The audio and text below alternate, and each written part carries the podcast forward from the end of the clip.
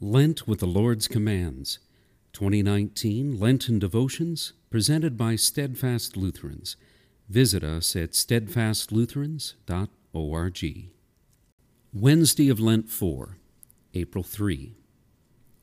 And Zacchaeus stood and said to the Lord, Behold, Lord, the half of my goods I give to the poor, and if I have defrauded anyone of anything, I restore it fourfold.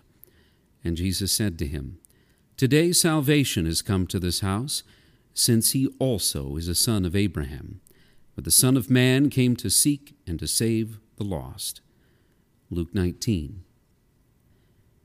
There are a couple of things missing from that Sunday school song about Zacchaeus, the wee little man who sought to see Jesus. It misses that Zacchaeus received the Lord joyfully at his invitation, that he believed in the Christ, and it was counted to him as righteousness.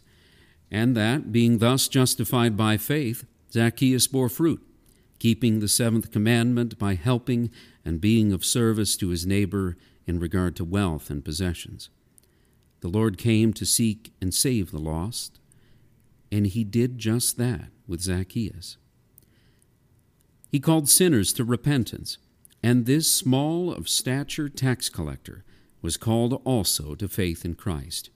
He was the son of Abraham by faith, and he was an heir of the promise to everlasting life. We as well have been called by our Lord. He calls us to repentance for our many sins. We may not be tax collectors, but we have all sinned. We are guilty of breaking the Ten Commandments as much as Zacchaeus. But just like Zacchaeus, we have a Savior in Christ Jesus who makes us children of God through our baptism into Christ. As children of God, the riches of His grace are poured upon us, and we receive not what we deserve for our sins, but we receive His grace and favor. And so we too, like Zacchaeus, live as the children of God by loving God and our neighbor, bearing the good fruit, and doing those good works that God, in His Word, has prepared for us to do. O Lord, as your Son once called Zacchaeus to repentance and faith, may your Holy Spirit work in our hearts, that repenting of our sins, we may embrace and ever hold fast the blessed hope of eternal life in Christ Jesus our Lord.